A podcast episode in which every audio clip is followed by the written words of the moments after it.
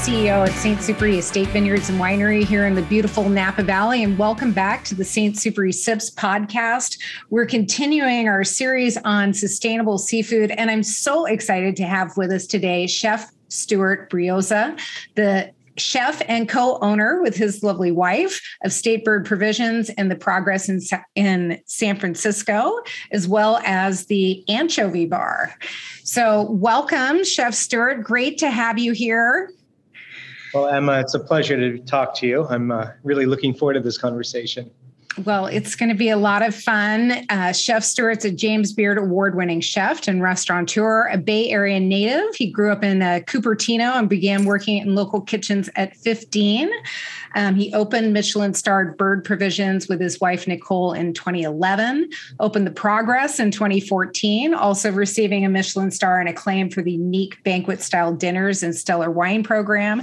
And in October 2020, Stuart and Nicole opened the hotly anticipated Anchovy Bar, focusing on the sadly misunderstood anchovy alongside an array of sustainable seafood and handmade ingredients. And you all know that at St. Supéry, we love sustainable seafood and we love to think about what's on our plate and what's in our glass. And Chef Stuart Brioza has really taken this to the next level thinking about everything that's going on with sustainable seafood.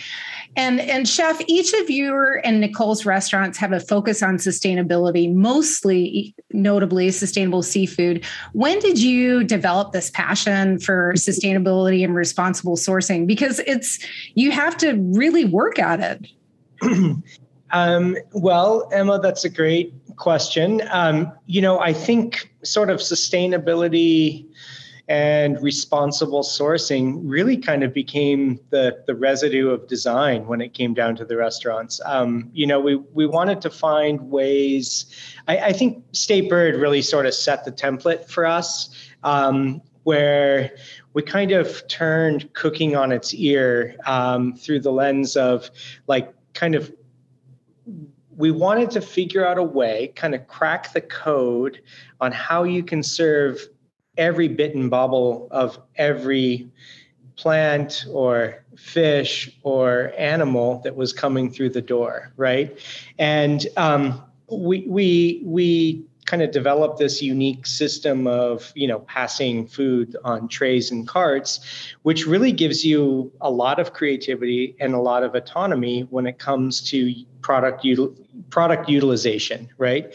Um, so think uh, we roast turnips, for example, and we serve a beautiful little turnip dish. And then the greens become another dish, right? Where maybe we blanch them in dashi and then serve it with um, like an old Japanese kind of ohitashi style.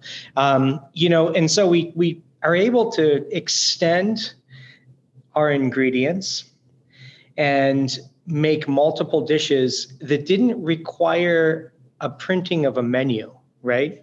Where we just put it onto a tray or a cart and then pass it around. And let's just say you have six orders of something. It just was, you could visually have a roaming menu through the dining room. And, you know, this just led to opportunities everywhere in in our world and when you say specifically seafood you know we we started to look at every piece of fish that we would bring in and how do we really do something that's unique that um, showcases the whole fish, uh, but not necessarily serving the whole fish at one time, right? So I'll give you an example. Trout is a great example of this. Um, you know, we work with McFarland Springs Trout, which is a, a very sustainable uh, uh, fish farming operation up in Shasta County. And the trout comes in, and we are you know we fillet the the well we the way we cut it is is that we kind of cut the head where it gives you the collars and a little bit of neck meat right? Okay.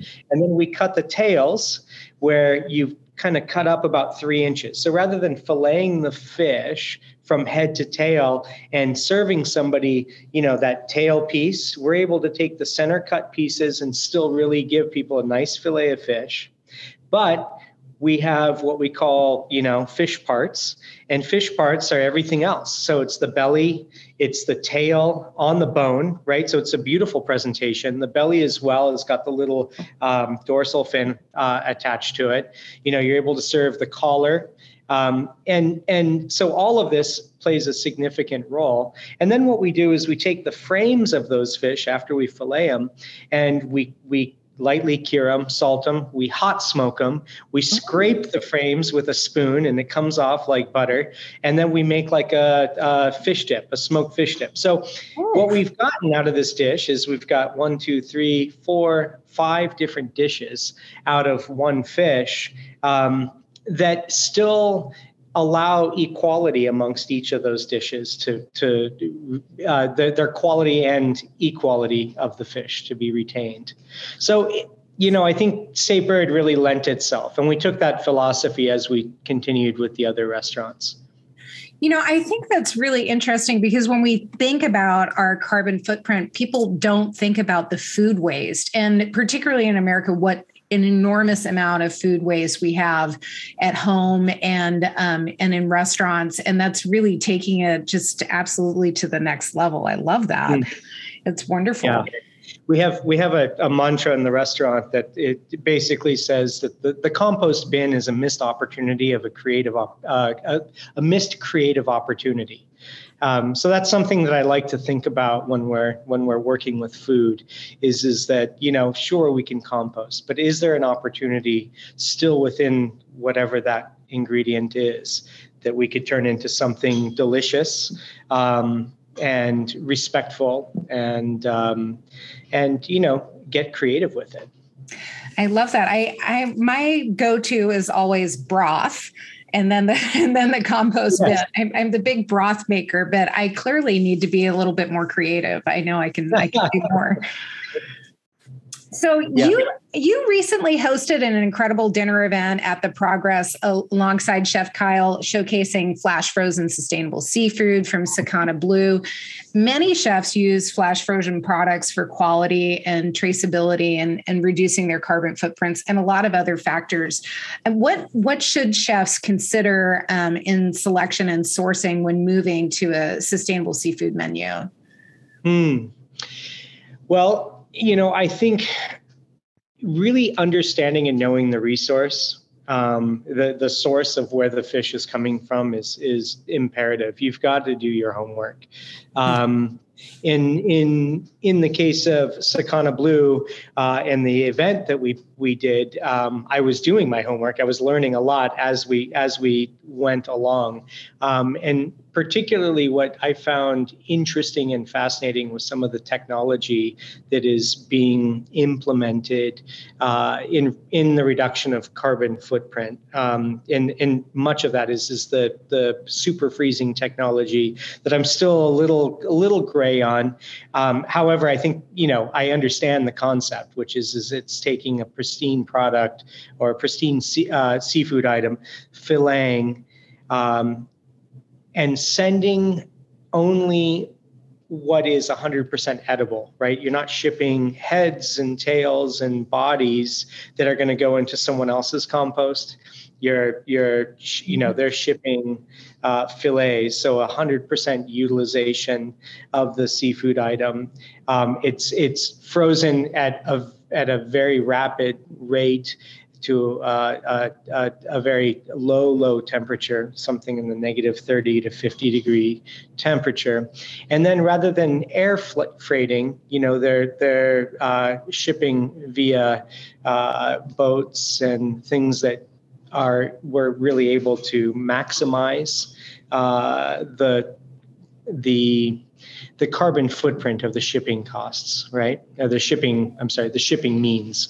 Um, you know, I think as far as sourcing seafood, um, sustainable seafood is this is a tricky one. I think that there's a lot of information out there that um, is very misleading. Um, words are used in ways that sort of maybe misrepresent the truth of seafood.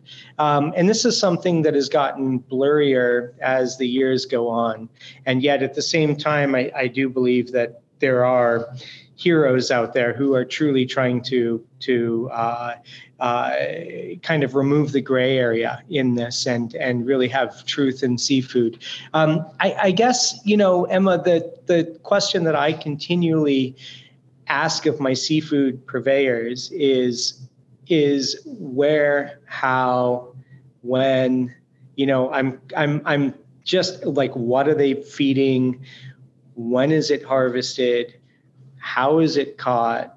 How you know what's the catch like? Are we working within the regulations? Um, you know, and and I think in the U.S. we've gotten really good at managing fisheries for sure. Um, it gets a little scary the farther away you go from from the U.S. Um, just the relationship with the oceans is much different, and the the the the areas of you know um, sustainability are less important, right? Where quality of seafood still reigns supreme. And I think that we need to really retweak this question, right? We need to be looking at seafood through a sustainable lens first and foremost. And quality should really be right there. I, I think that if it's if we're already going to the distance of harvesting and fishing sustainably, I imagine that again through that lens of design that the quality would be absolutely imperative already. I think we just need to flip that conversation a bit. Um, many countries are all about the quality first, quality, quality, quality, and and Japan too. And you know, yeah. and this is this is a challenging conversation, I think, in the seafood world. And I do agree. I mean, quality absolutely, you know, has to right. be there. Um, it has to be there, but it also it's gotta it's gotta work within you know, it's got to be sustainable first, right? And it's got to be, you know, it's got to be. Um, we, we, I, I think it comes down to species. Species kind of help determine sustainability, if you ask me. Well, yeah, I mean, when we talk about, you know, mollusks or, you know, any kind of bivalve and the benefit that they're adding to the ocean as well mm. through the filtration is is really important where we're getting into a restorative aquaculture versus just a sustainable aquaculture. And I think that's that's an important component that we need to do. But but also going back to this um, flash freezing, you know, I've been reading about um, pizzas being cryogenically frozen in four seconds, right? And then and shipped and and retaining this great flavor. And and i think um, you know perhaps the older um, that some of us are the more that we have a negative association with frozen food. And oh that frozen food today is so completely different and that part of part of our job is to bring to our guests the reality of today's frozen food is actually your freshest and most sustainable option in mm-hmm. many cases and i mm-hmm. I'm, I'm curious how you communicate that with with your team and and with your guests when you if you get pushback at all today hmm. i don't i don't think that well i don't think we get pushback on serving any type of frozen seafood um, and i think that as chefs, it's our responsibility that we have to embrace this idea of frozen seafood um, and look at it as a as a as a sustainable tool and another another important um, like lesson that we can teach and be taught uh, from those who are doing incredible work in this area, um, and that's that to me is fascinating. Um, I I um, you know we do serve a small amount of frozen seafood, and it really follows some pretty strict guidelines for me. Um, you know, right now uh, we use an albacore that's coming off of a small uh, uh, it's basically a small boat that is fishing albacore and is able to make a living i mean i look at this as very important is, is that the albacore season is short and they're able to fish the albacore and sell the albacore through the year uh, by this kind of really amazing freezing technology that they have. And command a high price for that albacore versus that albacore going to the commodity market and being tinned or shipped out or turned into animal food or pet food or something like that. So I think that it's a respectful way, and this technology is at our fingertips, it's here. And so that's what's really fascinating. As far as customers go, you know, I think that they don't even know and nor do they need to necessarily if the food is good that's what's most important right? Um, right and so it's not like it's something on our menu that was like you know here we go you know sustainably caught albacore uh, previously frozen. Now um, and and a smart diner would know and maybe ask the question is is albacore in season right now? Right? Right. And and um, you know then that opens up a whole uh, you know uh, opportunity to educate and to talk about some of this freezing technology yeah, that's a that's a very good point. We're not uh, we're not in the grocery store, but we need to ask that question when we're in the grocery store and and mm-hmm. rely on our our chefs and our restaurateurs when we're when we're also dining out to be thoughtful. And I think that that's what's going to drive the the blue revolution is people being more thoughtful about what they ask. Mm-hmm. And you know, if it's not a sustainable product, not in season, then not ordering it. I think is yeah, yeah you know, understanding that and um, and asking and the right questions. That's the question. That how do you know this? That's the thing. It's it's it's you know I think it's a constant. Even as a chef who's in it every day, I'm always asking those questions and questioning the buying practices, you know, that we have, and they do evolve. Um, they have to evolve, right? We have to we have to you know, I, I think I started cooking when you could have any fish at your doorstep, right? And anything from anywhere. And it wasn't about its pro- providence, right? Or location that it came from. It was more or less like, look at how beautiful I've got. You know, I, mem- I remember cooking years ago in Chicago when we were working with rouget and sardines from the Mediterranean and turbot from, you know, off the coast of, of Brittany. And I remember like, wow, this is just the we're so great that we have these incredible seafood items. And i don't you know now that would not be the case you know at all.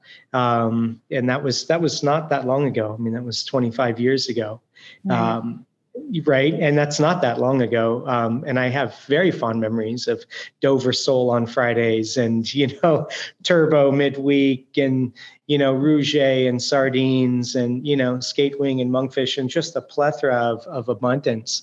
And now it's it the abundance i think is really focused. It, definitely in california we're we're more in tune with um, you know, serving seafood that is coming from our waters uh, in the proper season, uh, fresh for sure, but finding ways to extend those seasons, um, whether it's through freezing technology or obviously things like curing or smoking um, of seafood as well.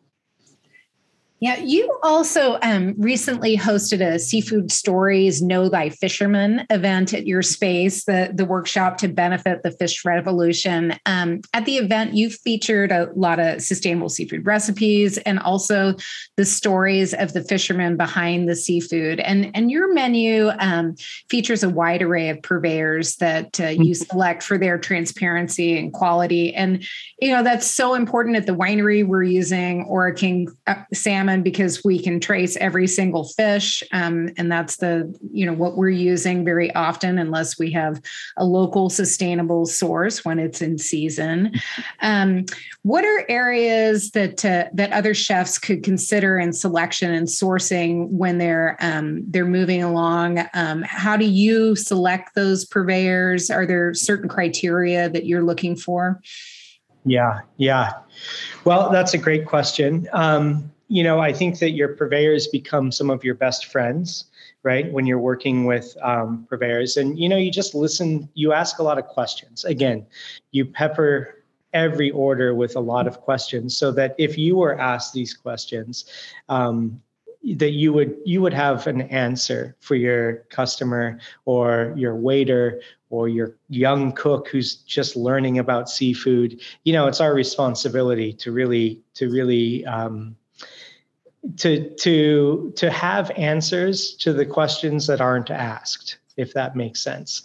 Um, that's something that's really key. Um, the the other is is that i think that there you you had mentioned bivalves and mollusks. I think that you almost can't go wrong with oysters clams mussels um, scallops which is limited as far as scallop farming goes um, but these are these are I like to look at they kind of fall into a category of net positive seafood choices, mm-hmm. right? They're incredibly nutritious for you, right? We know this. Um, they're also they're they're farm raised. Uh, very very few are are getting wild, right? But they're farm raised in the oceans, requiring no food, right? The food is coming through phytoplankton, um, that is floating within the ocean. Uh, it's time and it's good stewarding on the farmer's uh, perspective. And what these also do is, is that they they improve the natural habitat in which that they're farmed in. We see things like eelgrass in the estuaries. We see we see small habitats, and eelgrass is very important because it it it promotes it, it gives an uh, an environment for young seafood to lay their eggs, right? For crabs and shellfish to exist, uh, for birds and avian life. Um, and it creates a kind of a full circle ecosystem. And that's just through the sort of filter feeding process of the of the uh, the shellfish. Um, so more and more, I think that you know it's very important and all of our restaurants have a pretty significant amount of shellfish in the form of mussels clams and oysters on the menu. Um, as people you can never go wrong with this right? Um, you just can't. Um, you know in many shellfish farms they work in conjunction with environmental groups. They work in conjunction with scientists who are studying mar- marine biology. Um, many of the farmers themselves are educated in, in marine biology. So they're kind of at the forefront of what's happening, right? If, if their oyster production is going down for some reason, that's a big problem right? So they're at the forefront. It's to their best efforts to make sure that all three of these categories are really, really closely monitored. Um, the next, as far as seafood, I really think it's imperative that, especially in the farmed seafood arena, is, is that there is a lot of interesting feeding processes that are happening out there. And, you know, perhaps, you know, one of the biggest challenges amongst farmed seafood is the fact that it requires so much wild seafood to feed the fish, right? right? Now, fishermen, when they're farming, when they're out fishing for wild seafood that goes into fish food, it's commodity pricing. And I think anchovies fall into this realm, right? And yes. if you know I'm pretty fond of the anchovy. Um, I, I, love the idea of eating from the the bottom up of the of the of the food chain. Um, and anchovies, you know, for for my anchovies, when they're in season, which that season is just about ready to begin, um, you know, we're paying upwards of five dollars a pound for live seafood, right? Live anchovies uh, that come to my kitchen about two hours out of water. Um, now, are are some of the other anchovy fishermen that are buying that are fishing for uh, food right to to go into fish farming they're selling i think it's something like $250 per 500 pounds Oof. Right? right and it's being kind of boxed up shipped across the world going into some sort of tuna farming and then that tuna is fattened up and then it's shipped back across the world right? So you kind of just do the math you know the carbon footprint math the you know how much we're pulling from the ocean a valuable resource and selling it at commodity pricing. You know that's a that's a that's an issue. So you know i'm really fond of when i'm reading articles and learning more about fish farming that relies more on algae based um, food right? Um, that you know you know where where they're growing algae and then feeding a diet of of algae. I think it really works it, from a nutritive standpoint and also the the environmental standpoint um, on all levels right i mean you can right. really dig deep and you can just kind of you can go down that rabbit hole and learn so much and this is a pretty newish concept um, I would say in the last you know decade and a half or so, um, and expensive for sure, um, and requires resources, requires education. Uh, and I think we're seeing more of that now, which is which is really a win-win.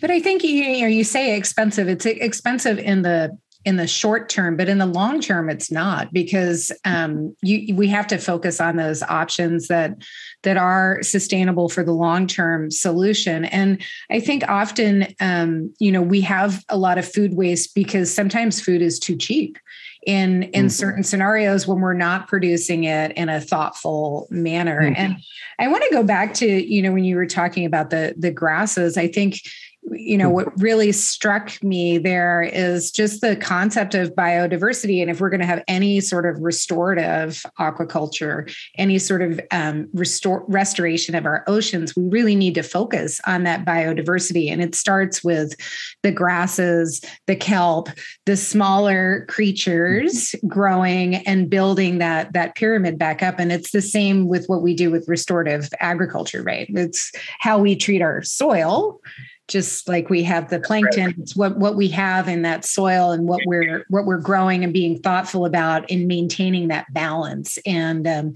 where we see areas that are overfished there's there is no kelp. There's no there's nothing in the ocean there. And that's where we we've got to start at the as you say at the bottom of the food chain and bring it back up. Right. Yeah and kelp i think is a is a great example and a very renewable resource for the ocean. I mean it's got i don't know i i think i read recently like not not just kelp but sea lettuce in general is like a 35 day like sort of maturation process you know uh, period which is nothing right? I mean that's a head of lettuce when you think about that right? Or a radish. Yeah. um, so i mean it's just so it's so like that's exciting because you're like oh wait we can really you know have a, an immense effect um, you know on on the, the health of the oceans by by farming and you know giving it you know providing opportunities. Um, for the ocean to sort of rebound. Um, I, you know, I, I think, uh, yeah, you're right. The it is a holistic approach, right? And you know, I think to have good oyster farming, you have to have a really great, healthy environment, right? Um, you know, I love the saying, and and you know, I actually just said this to one of my cooks um, who who's spending a year with us from from um, abroad, and you know I had just floated the idea that, you know, we focus on we are what we eat eats concept, right? And that's mm-hmm. not new, but it's something that's new for a lot of people, right? It used to be you are what you eat, and now you are what you eat eats. And, you know, if your oysters are being farmed in a very healthy environment, right? Where there's just a, a very holistic you know uh, environmental practice. Your oysters are going to taste better they're going to look better they're going to be you know they're they're going to be much more resistant to any sort of fluctuations in temperature and you know and tidal changes and things that that are real right? And especially like heavy rainfall right? I mean you know when there's heavy rainfall we don't we don't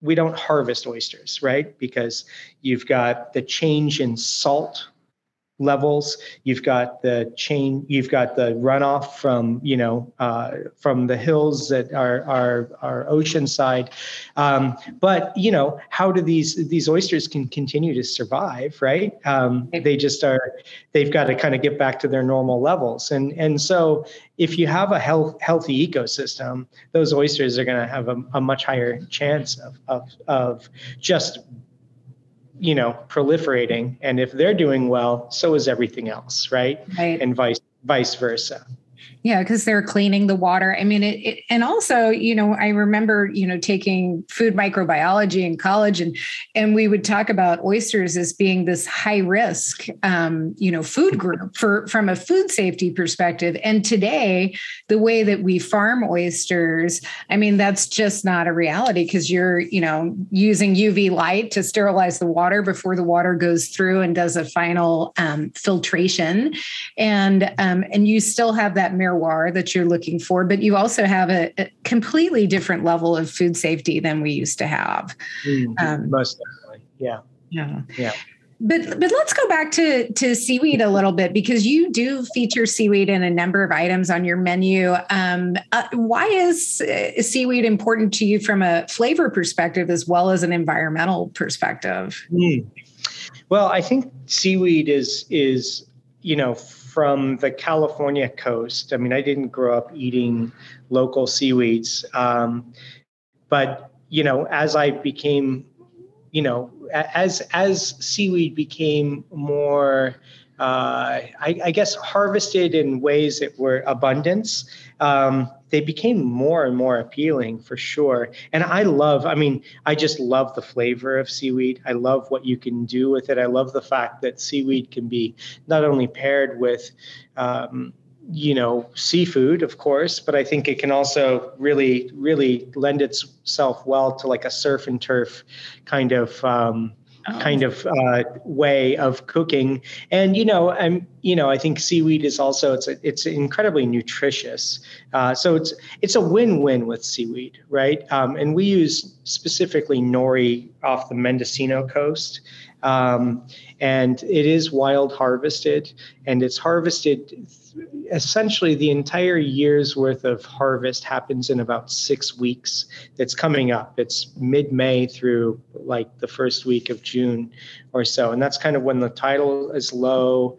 The seaweed is is um, is at its largest. Um, and you know i think it's it's just it's just an amazing ingredient.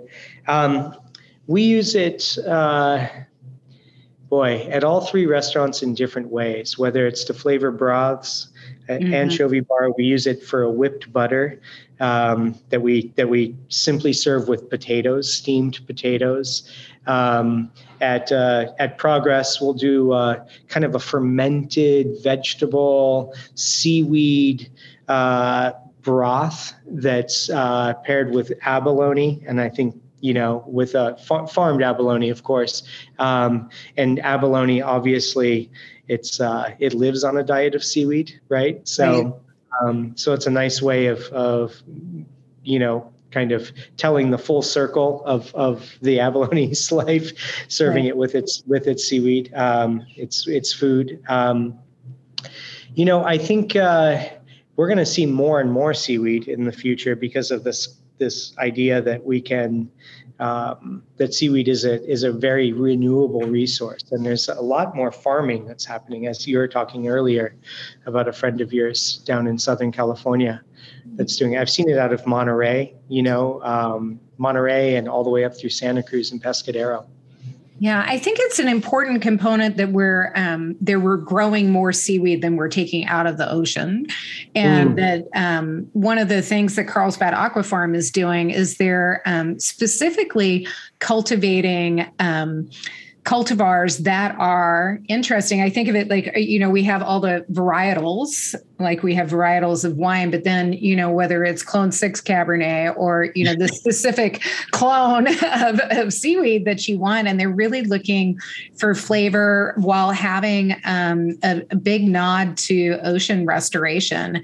Um, they mm. want, you know, it grows so fast that they want to have it um, available, but also um, restoring and, and reforesting mm. the ocean simultaneously so that you have a, a sustainable product. Um, they're making uh, like uh, gummy bears with it. I mean, they're doing a lot of really fun things um, with seaweed. I, tasted, I tasted a very odd seaweed kind of uh, uh, uh, thing the other day that was I don't, I don't, maybe it was like a like a little not a chocolate but kind of like a a little uh, a little seaweed ball that was like flavored with dates kind of with a you know and it was it was very very strange too. Um, i don't know if everything i've tasted with seaweed is a hit but um, it is fascinating. I mean seaweed is definitely it's it's a it's a very popular item right now and right. you see it in the sort of food tech sector um, where anything goes as long as it's got seaweed in it.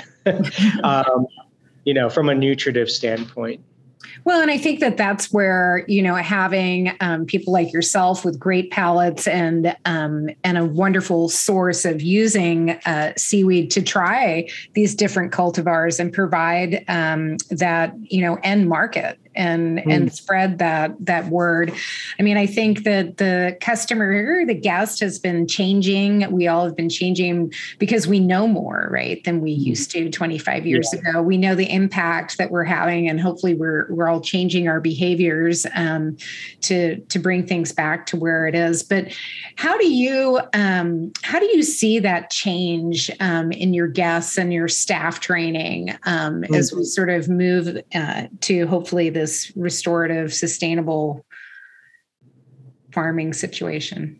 Well, I think, you know, I mean, as a chef now that the employees, you know, we have, you know, around 100 employees, both front of the house and back of the house. And, you know, um, you know, there is a responsibility, you know, they're coming in at the current trend, right? Remember, I think back 30 years ago when I started, I was coming into the current trend.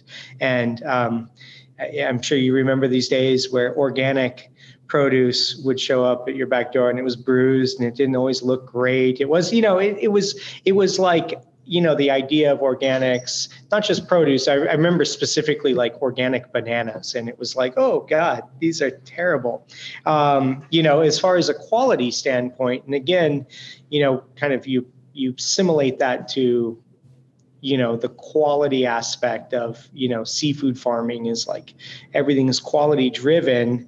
And so we're working the opposite direction where it's very quality driven and then the logistics follow right? And i think that in the early organic farming it was like the logistics were leading and the quality was you know was challenged. And that's changed drastically. I mean i can't even imagine not buying organic small farm grown produce you know for the restaurant restaurants or my home, um, you know, we live on that. Uh, you know, it's like, hmm, you know, you you start to grade the organic quality. You're like, you know, I mean, there's a difference between organic kale grown from a small farm in the Capay Valley versus, you know, organic kale from big ag groups out of the Salinas Valley. Um, huge difference as far as your nutritive levels, right?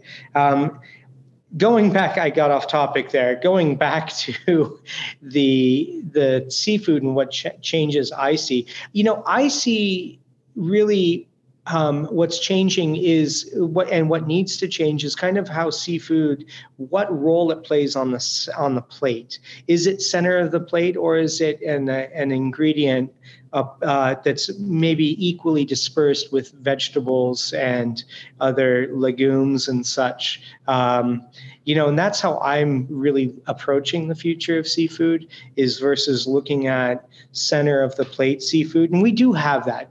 I, we just don't have as much anymore of the center of the plate seafood. You know, at, at Progress, I run with, um, we have, you know, six seafood items and when I say items, you know, that's like local halibut in the form of tartar. Um, We are using, uh, uh, you know, Alaskan halibut for like a grilled center of the plate fish item. But then we have clams, we have, you know, mussels, we have some of these other seafood items that are really important. Um, I think that it's moving away from that. Like our consumption level of seafood should be kind of, you know, we, we need to do we need to reappropriate how we consume our pro, proteins, and that's not just seafood that's meat as well and restaurants are kind of in an odd spot because at the same time people come to the restaurants for you know that nice six ounce fillet of fish or you know a big you know kind of bone in ribeye you know um, but you know it's a it's a challenge. I think when I look at anchovy bar, I look at anchovy bar where we don't really serve, we don't have an entree right? We have lots of small seafood dishes um, that are, you know, paired with lots of vegetables, uh, which I love. And, um, you know, we really promote the sort of net positive uh, seafood items on our menu. And what I mean by net positive are things, you know, seafood that is doing, that's adding to the oceans versus just being taken from the oceans. And I think that that's where seaweed comes in.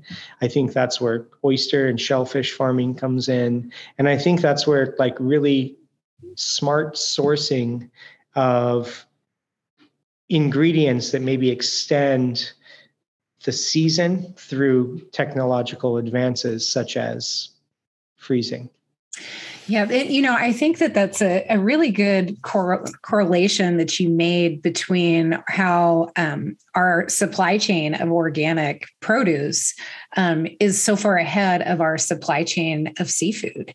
You know, mm. because we we in the old days it was a problem. We've addressed it, and I think we've just started addressing it a little bit better in, on the seafood mm-hmm. side. You know, we we have about 1200 heirloom fruit trees at the at the ranch mm. here in Napa Valley and we have 86 types of peaches.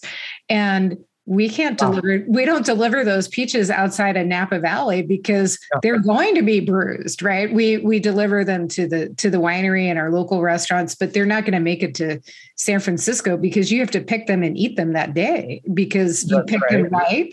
And they're the reason they're not grown everywhere is because they bruise easily. You, it's not a variety you can do anymore. And we we have to think about that as part of our local conversation of what we're eating and drinking and um, but also how do we um, move things around. And i think that's a lot of what we saw um, in America growing a lot of food, but maybe food with less flavor, less nutrients because it was stable, right? And mm. it could make it around the country. And now people are asking for, I don't want it to just be stable. I want it to taste good. I want it to be good for me and good for the environment. And now how are you going to get it to me?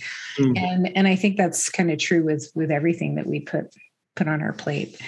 But um little sidetrack there. Sorry. I, I, couldn't agree more. I, I, heard this really great term uh, recently. Um, you know, on a on a pod, another podcast, a, a health podcast, um, and I love it. It's called Nutrivore, right? And the idea is is like you know is is that you're eating food for for those reasons. You're eating food for nutrition trying to maximize your nutrition. And i think that's going to be a fascinating topic in the future. I think as people are like you know like like organics of 30 years ago you know it was like how do we how do we get it how do we kind of apply the good better best idea of raising you know vegetables? And how does that also apply to you know uh, raising you know uh, animals? And obviously how does that apply to um, seafood? It's essentially everything that we're eating. And you know food is fuel and food is nutrition. And you know you can eat you know I, I, go back. I use kale because that seems like the most basic, but kale is, you know, are you are you getting everything you need out of that kale? Uh, you know, um, you know, our soils have been so depleted of magnesium, and that is such an important ingredient in our in our world and our uh, that keeps us very healthy. Um, you know, but if you're eating kale, which should be magnesium rich, um, but it's been depleted of its soil, again, you are what you eat eats. If the kale is grown in subpar soil, then you are uh, you're you're you're only ingesting what it's ingesting, right? right. Um, and I think that that's a very interesting kind of direction. And I hope that more of this is focused on, um, you know, on on food consumption in the future. Yeah. Um, gosh, this has just been great, Chef. Um, is there anything else I should have asked you that uh, that mm-hmm. you, you want to share? You know, because I I often get off topic here. you know, I I think um, we talked a little bit about anchovies, and maybe I should put a little plug in for anchovies because I think um, you know this is a really it's an interesting topic to me, um, and and has been for the last 15 years. Uh, you know, I, I anchovies are they're a small fish right? And they're very, uh, I suppose, uh, debatable. You know right? We we grow up you know as kids and anchovies are a pizza topping. And you know one kid at the party at the birthday party says ew anchovies. And then all the kids say ew anchovies. And that's kind of like that kind of like wait you eat anchovies? Oh you're gross. You know it, it's you know it starts at a young age. And and i think that that has like been so uh you know that is just really not done well for the public uh, the pr department of anchovies. So i'm trying to you know i'm looking at anchovies as kind of the future of food in so many ways. And you know i the Bay Area, San Francisco, we have a very um, long history of anchovy farming. Uh, I'm sorry, anchovy fishing. Um, these are not farmed fish. Um, we have a very healthy, abundant stock of anchovies, and you know the reason for that is is that you know we just don't eat anchovies, right? And um, but they do reproduce. They are local. And for about six months out of the year, from April through November, we have fresh anchovies in our backyard, which is amazing. Um, you know, in San Francisco, there's one fisherman just one who who raise who fishes anchovies and he sells he's the bait fish guy right so he sells to all the fishermen who are going out and doing, you know, rod and reel fishing. And these fish, uh, anchovies, are bait for halibut, rock cod, black cod, salmon, um, you know, uh, uh, soles, uh, you know, petrale sole, sand dabs. These are all like, you know, this this is a, a very important ecosystem for San Francisco. And years ago, I got to learn of how the anchovies were coming to us. And I focused on the logistics of anchovies because every hour that an anchovy is out of water, it's a small fish. It's going to naturally break down quicker. And so I set out on this mission to change the way anchovies were delivered to restaurants. And this started years ago when I was at Rubicon, and it was just by paying attention. And one day my anchovies arrived, albeit very late in the day.